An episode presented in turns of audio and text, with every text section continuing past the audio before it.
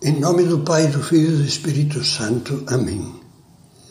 Vinde, Espírito Santo, enchei os corações dos vossos fiéis e acendei neles o fogo do vosso amor. Enviai o vosso Espírito e tudo será criado, e renovareis a face da terra. Na terceira meditação desta série, nós contemplamos Jesus curando um paralítico que chegou carregado por quatro amigos. Esse milagre, que foi um dos primeiros milagres de Cristo, teve lugar em Cafarnaum, na Galileia. Agora meditaremos num milagre parecido que Jesus realizou em Jerusalém, na Judeia. O Senhor tinha subido à Cidade Santa para participar de uma festa religiosa. Estava caminhando perto da Porta das Ovelhas e se aproximou de uma piscina pública chamada Besata. Muitos doentes, cegos, coxos, paralíticos, diz o Evangelho de São João, ficavam ali deitados. Por que se reuniam lá? Porque havia uma crença que muitas versões antigas dos Evangelhos recolhem, segundo a qual um, um anjo descia de vez em quando e movimentava a água da piscina. E o primeiro que entrasse depois do movimento ficava curado. Encontrava-se ali, continua o Evangelho, um homem enfermo havia 38 anos. Jesus o viu ali, deitado, e sabendo que estava assim desde há muito tempo, perguntou-lhe: Queres ficar curado? O enfermo, o paralítico, respondeu: Senhor, não tenho ninguém que me leve à piscina quando a água se movimenta. Quando estou chegando, outro entra na minha frente. Não acha espantoso pensar que durante 38 anos ninguém, nenhum dos seus parentes e conhecidos, nenhum só dos que ali estavam perto dele, foi capaz de lhe dar uma mão e carregá-lo até a água para obter a cura? Jesus, comovido, disse-lhe: Levanta-te, pega a tua maca e anda. No mesmo instante, o homem ficou curado. Pegou sua maca e começou a andar.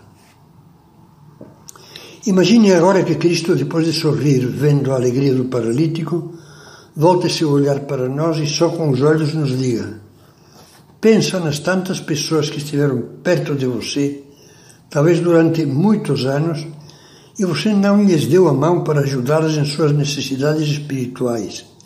Não mexeu um dedo para aproximá-las das águas salvadoras de Cristo, das fontes da graça divina. No Confesso a Deus Todo-Poderoso, pedimos perdão por termos pecado, por pensamentos e palavras, atos e omissões. Esta meditação tem que nos ajudar a refletir sobre as nossas omissões. Talvez na nossa vida, mais do que o mal que possamos ter feito, esteja pesando o bem que deixamos de fazer. Na encíclica Fratelli Tutti, de 4 de outubro de 2020, o Papa Francisco, dentro de um contexto amplo de doutrina social da Igreja, fala longamente das omissões, principalmente em relação às obras de misericórdia que não praticamos a nível pessoal familiar, social e universal. A certa altura recorda as palavras que Deus dirigiu a Caim, depois de ter matado Abel. E agora dirige a nós: Que fizeste do teu irmão?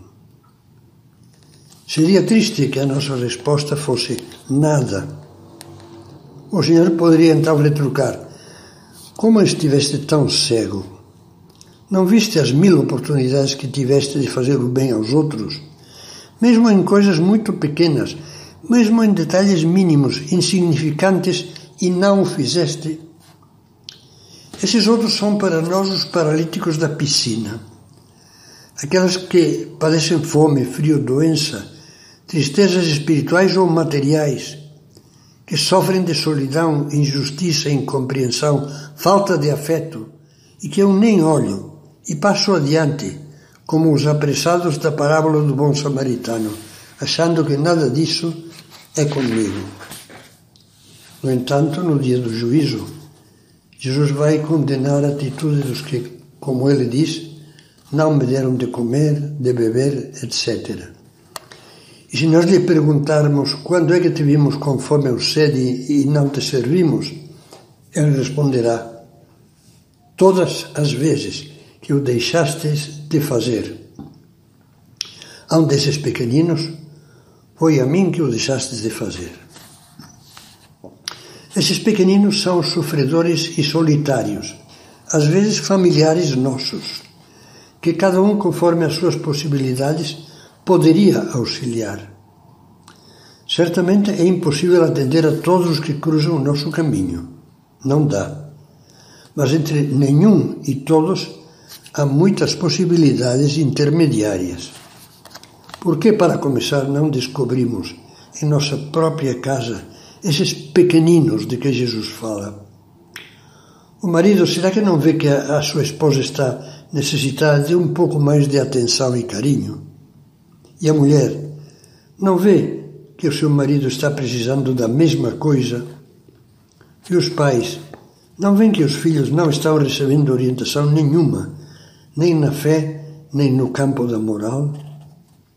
E os amigos e os colegas, e tantas instituições para crianças doentes, para pessoas hospitalizadas que ninguém visita, e as famílias pobres de que todos se esquecem, e os asilos de anciãos, e tantas criaturas de todas as idades carentes da mínima formação doutrinal cristã e da mínima vida espiritual.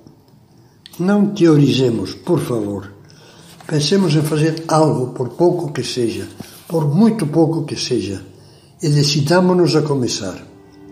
Peçamos a Deus que nenhum dos que a sua providência colocou ao alcance da nossa ajuda, material ou espiritual, possa dizer: Não tive ninguém.